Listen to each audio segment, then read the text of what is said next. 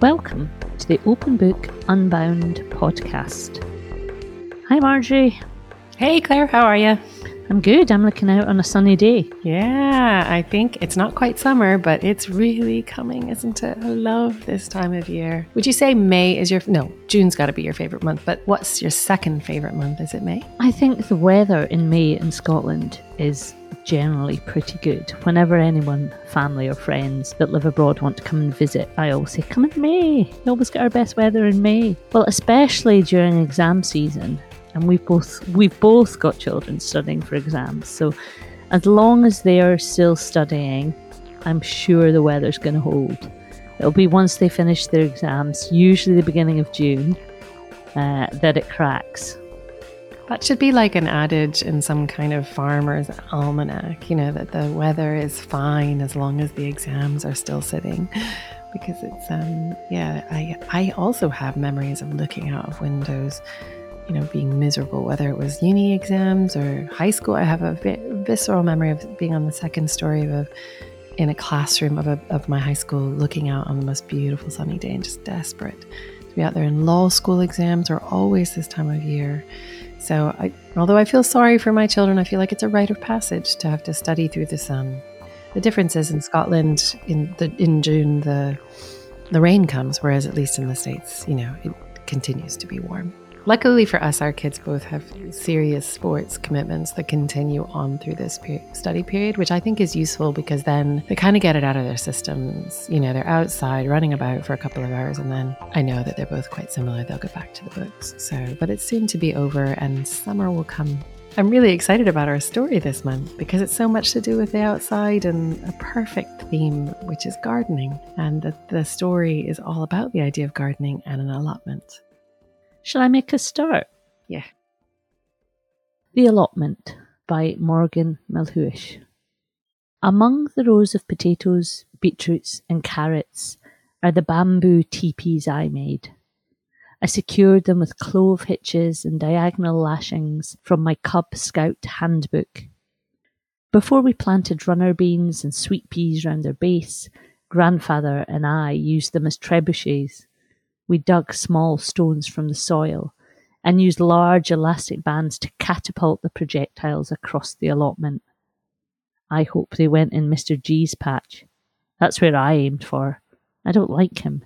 He always shouts at me if I take the shortcut between his gooseberry bushes and raspberry canes to the scrubland beyond the brambles. Grandfather is very keen on his spuds this year. One of his mates got free seed potatoes from some sort of online offer, and grandfather loves something for nothing. One man's trash is another man's treasure, he often says. Grandma, on the other hand, says he's a hoarder and banishes him from tinkering in the house, so we come down here to tinker instead. Today, though, is special. I'm on orders. I'll get crucified if I get mucky in my Sunday best. Shall we give them a good drink then, lad? I consider it. That should be okay, as long as I'm careful around the standpipe and don't splash or slop it about. As water streams into the watering can, I watch grandfather inspect the cabbages. I smile to myself. This time of year, and he's at war with the aphids and slugs. Heaven help them if they so much as slither onto his plot. I'm not gardening for their benefit now, am I? He'll ask me. But of course, he doesn't need my reply. It's one of those rhetorical questions we learn about in school. I'm amazed how often adults use them. When I'm done, grandfather asks, How long then? Pardon? Don't play dumb, lad. How long do we have to wait down here before the party? I laugh. He always ferrets out a secret. Grandma despairs.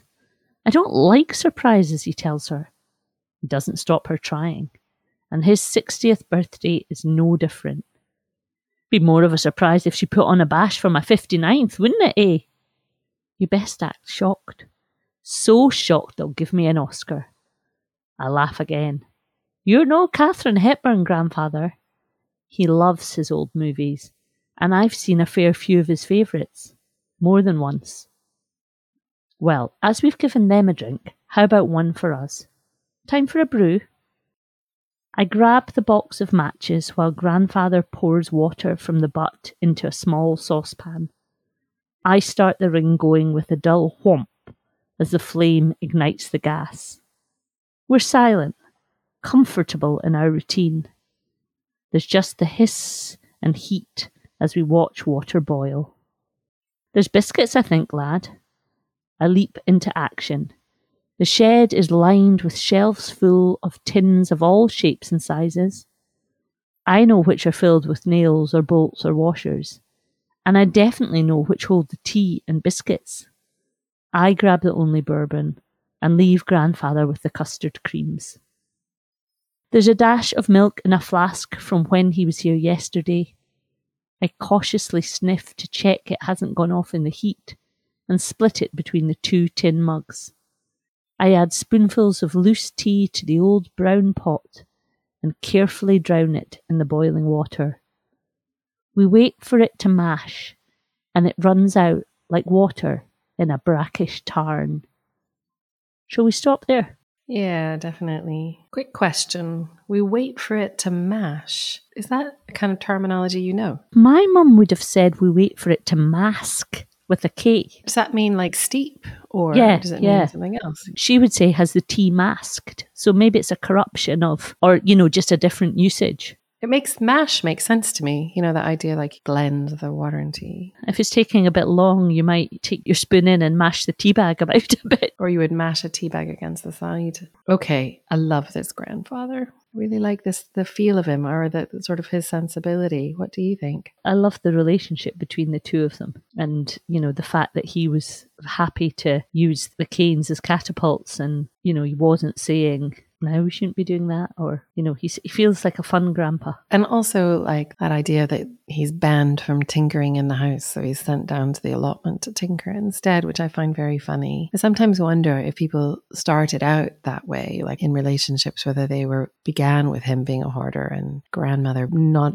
admiring that quality in him, or whether, you know, by the time you're 60, you've kind of built your way into that, you know, kind of polarized in a way. So, but I, you know, I love the image of her saying, nope, go and tinker somewhere else. Uh, there's a cheekiness about him, though, isn't there? You know, Hmm. there would be more of a surprise if he had a birthday party, surprise party for his 59th, you know, and then offering to put on a performance worthy of an Oscar made me smile. Yeah, and I like the fact that he knows it's coming and isn't cross. And in fact, has obviously made a decision to bring his grandchild in on the fact that he knows, which is nice. You know, he could either be stewing or he could be furious and letting the grandchild know so that you know they also feel terrible. But instead you know he's done this thing of like all right come on we're in it together. I won't let on. And it feels like a nice camaraderie between them like a secret between them somehow which i like Yeah, and I think that really helps give us a really strong sense of their relationship in a really short space of time. We know that they've watched films together, and we know that he's obviously been at the allotment a lot and knows where the biscuits are and doesn't think twice about taking the last chocolate one out the tin. So he's obviously really comfortable with, with his grandfather, which I really like. Yeah, also, and is allowed to deal with the flame, you know, which makes my heart stop. And of course, that's a grandparent thing, right? I think, you know, as parents, we're so overly cautious at times. And, um, and I think grandparents have a, have a more of a worldly view, which is not, not necessarily reckless. In some ways, I think they're more careful, but I think they have a more of a sense of what's likely to go wrong in things like lighting matches and lighting flames and things. So it feels like almost a job that a child might not get at home because it's too dangerous. But the grandparent, because they've also got the time to watch them do it. Yeah, and I think as well you have a different sense of what going wrong looks like. I mean, I have a friend who I can remember very clearly was a great follower of the Montessori approach to bringing up your children. And I don't know very much about it, but what gathered is that her child had way more access to things like knives and pouring mugs of milk and even making themselves an omelette when they were like pulling a chair up to the cooker to be able to stand to get up. And I used to, when if I ever went around with coffee with my kids, I used to be on my edge of my nerves the whole time. You know, the, the mum would say, Would you like an apple? And this three year old would produce a knife and proceed to chop up apples for kids. And I mean, half of me desperately admired her and the independence that her child had compared to mine. And the other half of me was having palpitations the whole time we were there. Maybe grandparenting as Montessoriing in some way. You know, I think of Mont again. I don't know very much about it, but I think of Montessori being more about really taking that individual time with the child to work out what they want and what they're interested in, and that kind of care. Not that we didn't care, but less about rules and more about their own wishes. Now, please, all of you Montessori folk out there, please message us and let us know where we got it wrong. But the Montessori parents that I knew were more like that than I was. And I do think grandparents are like that. You know, they see the person in a child rather than the tasks that a parent quite often sees. And that's not that we don't love our children, but they come with so many things that need doing and places need going and all that. Whereas a grandparent, because they've, they've got that child for a much more limited period, can put all those other their own tasks aside and say things like, well, what do you want to do? Or let me show you how to do this in a way that I wouldn't have wanted my own children to be brandishing knives at the age of three. So yeah, maybe that's maybe that's a nice connection that we get to be Montessori when we get to be more Montessori when we're grandparents. I also just love the idea of the garden. It occurred to me as you were reading that first paragraph about rows of potatoes and beetroots and carrots and things that the garden is a thing that you it's a bit like our open book groups i think you know you come together and it's not quite an excuse but it's a it's a thing that allows you to do other things whether that's kind of have time to yourself or think about things or whatever. But in this case, it's almost like a playground of a sort, you know, that allows you time to spend with a grandchild.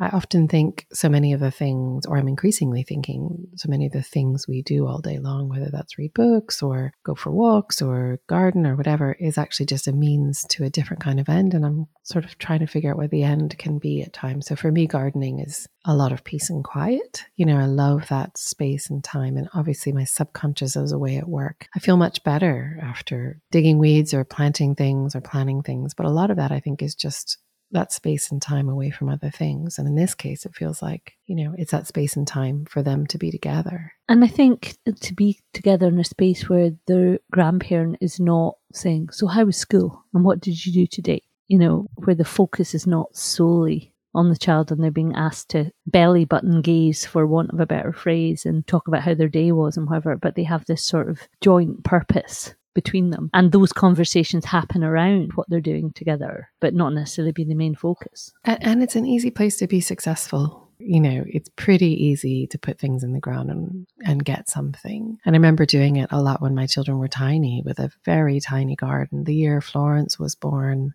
so Pete would have been four. You know, we got like half a dozen pea pods and half, half a dozen tomato, like nothing substantial, but the wonder he had at having things grow, you know, week on week, enormous sunflowers, you know, things like that, that were pretty easy to grow. And we weren't feeding ourselves. It wasn't about sustainability, although increasingly for me, it is about growing things that I can can and freeze and use all year long. But, you know, it isn't about that. It was just about creating something together and him seeing partly too for children to see where the food that they eat comes from making that connection but yeah i think it's it's it's a relatively easy success especially if the grandpa has an allotment and, and is obviously has done it for a while. So, you know, those bushes are just the raspberry bushes are just going to create raspberries unless it's a terrible season. And the same with the gooseberries and potatoes really will grow, you know, unless you try very hard to kill them. Carrots, on the other hand, I would say are harder, Claire, because they need sand and they get carrot fly. And when I had allotment years ago, the lovely guy next to me in the allotment called Bernie said to me, I have a rule. I try not to grow anything that I can buy for less than a pound a bag unless they really taste different. So he said for me potatoes taste different, but onions not so much. So and they're, you know, they take up a, they take up space. And he said carrots are a real pain and you can buy a really good bag for 60p. So he said that my rule was to only grow things that cost a lot that I, that I couldn't afford in the supermarkets or that I really could taste the difference. And so he put me off carrots, which I think was great because I've never had to do them again. Here's the other problem with gardens is that you have to be home all summer to tend them. So increasingly, I think It's the wrong time of year to holiday in the summer in Scotland because it's it can be such lovely weather. But you do have to be around. You know, I I know people a generation older than us even who won't leave in the summer because of their gardens. And I remember used to think that was mad. And now I kind of see it. I think, well, actually, as the kids get bigger and have a bit more flexibility, I can absolutely see taking my holidays in January and February. You've all heard me on this podcast in February, the darkest, bleakest month. So, you know, I feel like maybe it's not a bad thing to stick around when the garden's bountiful and, and you can be out with the light all day. So, yeah, I miss my allotment, although now I have an enormous garden patch myself, which I've been putting things in all spring, growing from seed and putting them in the greenhouse. And I have a lot of time for this grandfather because I'm doing the same things as him, although I don't have a grandchild, not yet, which I'm grateful for, I should add very quickly. Shall we read on to the end of the story? Yeah, okay. So they're sitting down with a cup of tea. Here we go. We clink our mugs together. Cheers. Happy birthday, grandfather. I feel I can say it now that the cat's out of the bag. 60. How did that happen, eh? One year after another. He laughs at me, my comment. That's quite a lot of years. It's true. I can't imagine being old like grandfather. Good years? I ask. Can't complain, he tells me. For grandfather, that's positively glowing praise. I have you lot, you keep me on my toes, especially you. I suck on my tea dunked bourbon, pleased he's mentioned me. And what about you, Arthur? What do you want from life?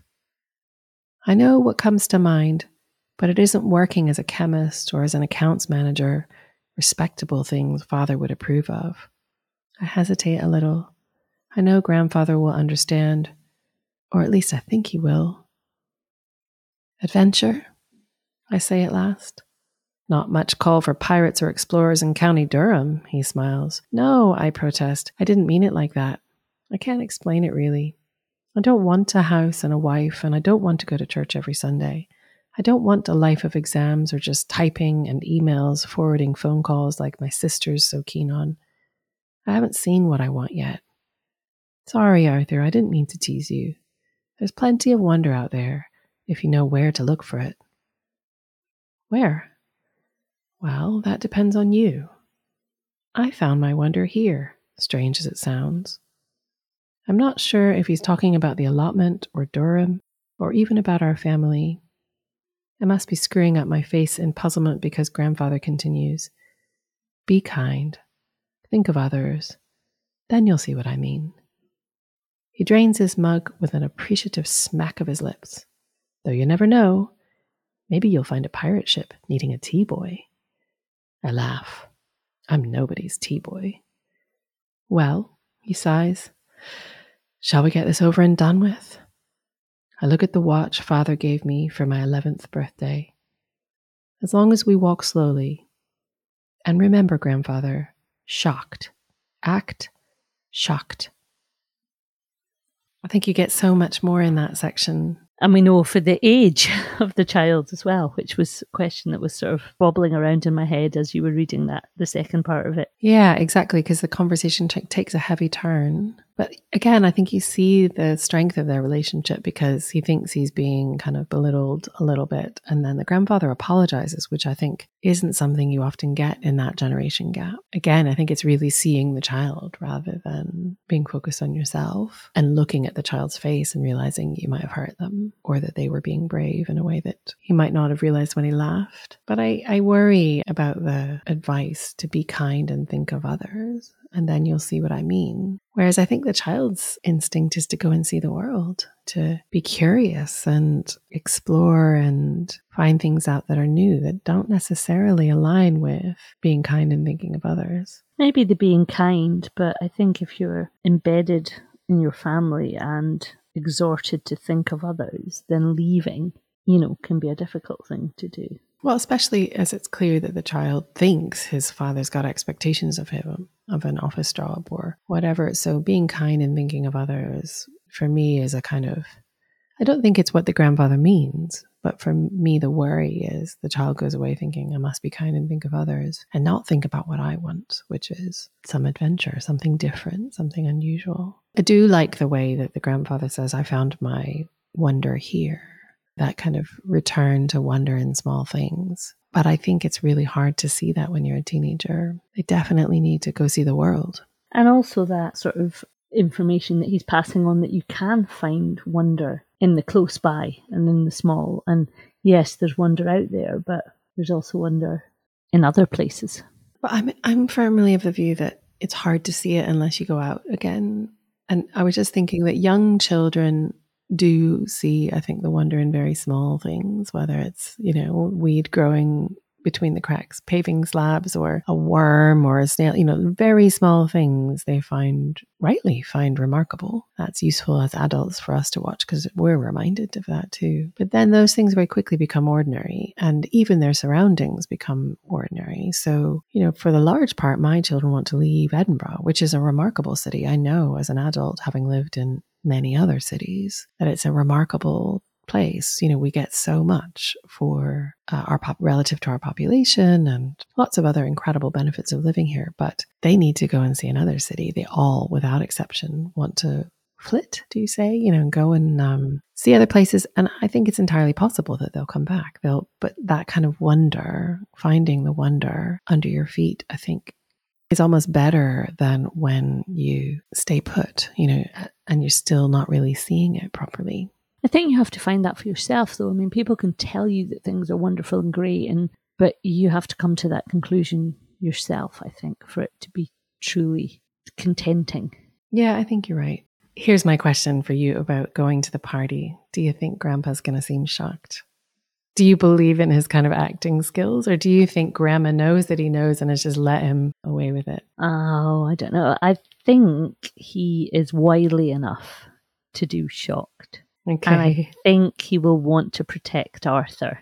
So I think he will do a decent enough job of having a shocked face on. It's funny, isn't it? Because you can imagine the relationship where he tells her he doesn't like surprises. It tells us a lot about them, doesn't it? You can imagine the relationship where he says, I don't like surprises, and she does it anyway. And he knows she's going to do it anyway. you know, so it's sort of like the agreement to do tinkering somewhere else. Like, as long as it's out of sight, I don't know. Like, I recognize that that's who you are, and I'm just going to carry on doing what I'm doing. This story makes me laugh because part of the reason I went to Tasmania this year was a 60th birthday party. And the person who, whose party it was didn't like parties, didn't want a party. And so it was a surprise party. But because people were traveling from all over the world to the party, she eventually told him it was happening. And apparently, in a very funny way, you know, gave him the invitation and he opened it and just set it aside and kept chatting and couldn't bring himself to speak about it um, until he was told a few of the people that were coming from all over the world. And then he said, Well, I guess I better cheer up about it then.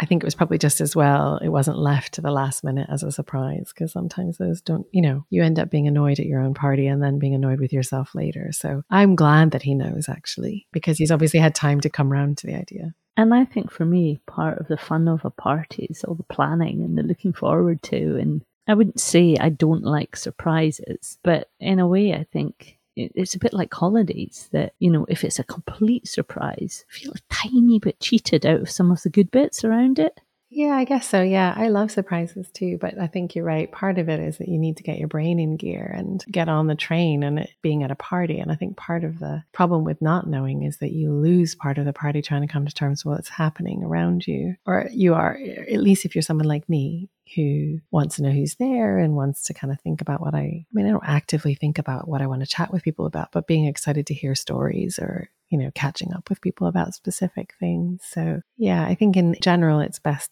especially if you're someone who doesn't like them, to know ahead of time. So I'm glad that he knows because he's obviously having a laugh with his grandson about it ahead of time, which is good. And I think he'll be, I think he'll look look surprised and yet be in good form, which is really the best way around, isn't it? Thanks to Morgan for his story and for letting us podcast it today. Uh, yeah, so now we've got a poem from Claire Askew, who is uh, a great supporter of Open Book, and it's from her first collection called This Changes Things. And because of the poem, which is called Catalogue of My Grandmother's Sayings, and the fact that my accent is wrong for it, Claire's going to read it for us. Catalogue of my grandmother's sayings. A bloody good hiding. Another egg chipped, bent as a nine bob note. Blood and sand, blood and stomach pills, broad as it's long, brought up in the bottle and seen nout but the cork. Could ride bare arse to London on them scissors. Could have written slut in the dust in that house. Dogs in the same street bark alike. Good clip under the lugs what he needs, like a blue arsed fly. Ninepence to the shilling. Not as green as his cabbage looking. Queer as Dick's hat band. Six of one and half a dozen of the other. Twined as a bag of weasels. We'll go to the foot of our stairs. Well, our Helen, Judith, Sarah, Christine, Clare, What a right bag of washing. You want nout with that, I tell you. You want nout with that. Makes me laugh, this poem, because I can absolutely imagine my granny saying quite a few of these things and a few of her own. We would love for all of you out there listening to go and find this poem on our website and tell us what some of these things mean to you. Because we have long discussions about what some of these mean. Yeah, there quite a few of them, though, are, are ones broad as it's long, would my granny's way of saying. She would say it'd she was as broad as she's long, and that would be her way of saying that she's tubby. That's so mean. It is mean. It's really mean. I'm scared to ask what some of these meant. What does another egg chipped mean? I don't know that one, but I'm, I would guess it would be something else broken, something else damaged. And the same with brought up in the bottle and seen out but the cork. Meaning you just green behind the ears, kind of like I think so, yeah. And the, the opposite being not as green as his cabbage looking. So he's a bit wiser than he makes out. I think what's beautiful about this poem, apart from you know the the opportunity to explore e- each of these, what it tells us about Claire's relationship with her grandmother, because she remembers them all. I know that sort of Lionel, our Helen, Judith, Sarah, Christine, Claire. My my granny used to do the same because there were sort of five of us, sort of cousins, all girls. She would always get our names mixed up, and you know, just run through the litany of the five names. She would eventually land upon the right one. That's exactly what Claire says. I've heard her read this poem a few times, and her grandmother just couldn't remember their names anymore, and so she just shouted all of them, even though there was only one in the house. and eventually get to the right one. I love that could have written slut in the dust in that house. Every time someone reads it out loud, I laugh because it's just hilarious. And I think you probably could write it that in my house too. God, she, she's not allowed in my house. It reminds me of my granny who used to who used to talk about you know if someone um, had a pair of trousers that they've grown out of and there was a sort of a gap where their ankles were showing. My granny would say, "Oh, he's got his rabby purses on today," and I would be like, "What? What are you talking about?" Uh, and and she explained to me one day that there was a boy in her class at school called Rabbi Purris, whose trousers were always. He, he had an older brother, but his older brother was much shorter than him. He was a tall, thin boy, and he always got his brother's hand me downs. but they were always too short by the So time they got handed to him. And so, in the whole class, or probably the whole village's parlance, if someone was wearing trousers they'd outgrown, they were known as rabbi purses. As a small child, I called short trousers rabbi purses until I understood exactly wasn't a real word. And I used to, I mean, we used to call them flood trousers, like, you know, as kids would shout at each other, when's the flood? But now it's funny because the other day I was watching somebody walk down the street in trousers that were perfectly normal and also cut high like that and thinking, ah, it's such a good thing in the last sort of three years that the trouser lengths have gone from being super long to super short above the ankles for for men and women because for a long time it was just women but boys seem to be able to wear them above the ankle or what, wherever they want now. And i was thinking goodness no longer the flood trousers versus the you know whatever. It seems you can do whatever you want now which is really nice. Yeah, the rabby purse is no more.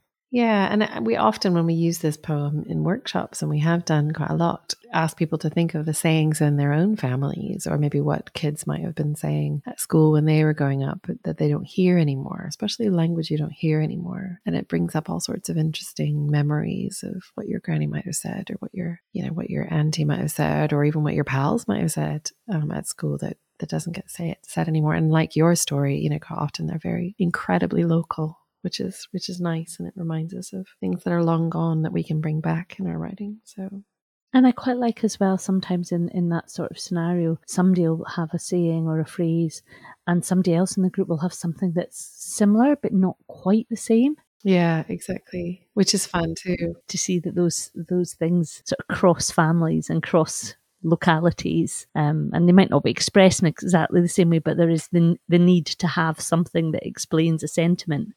Oh yeah. Well, Thank you, Claire, for writing that poem, for the bravery of writing that poem and committing it to paper, but also for all the joy that it's brought so many of our groups. And as I say, you'll be able to find it on our Open Book website at openbookreading.com in the Unbound section um, in our bumper newsletter. And you can tweet us or let us know what you think about these sayings and add your own to the list of the things that grandparents used to say, or neighbors used to say, or other people used to say that we don't hear anymore. I think that's all from us today. Thank you again for letting us be in your ears, and we'll be back next month with another story and poem to share with you.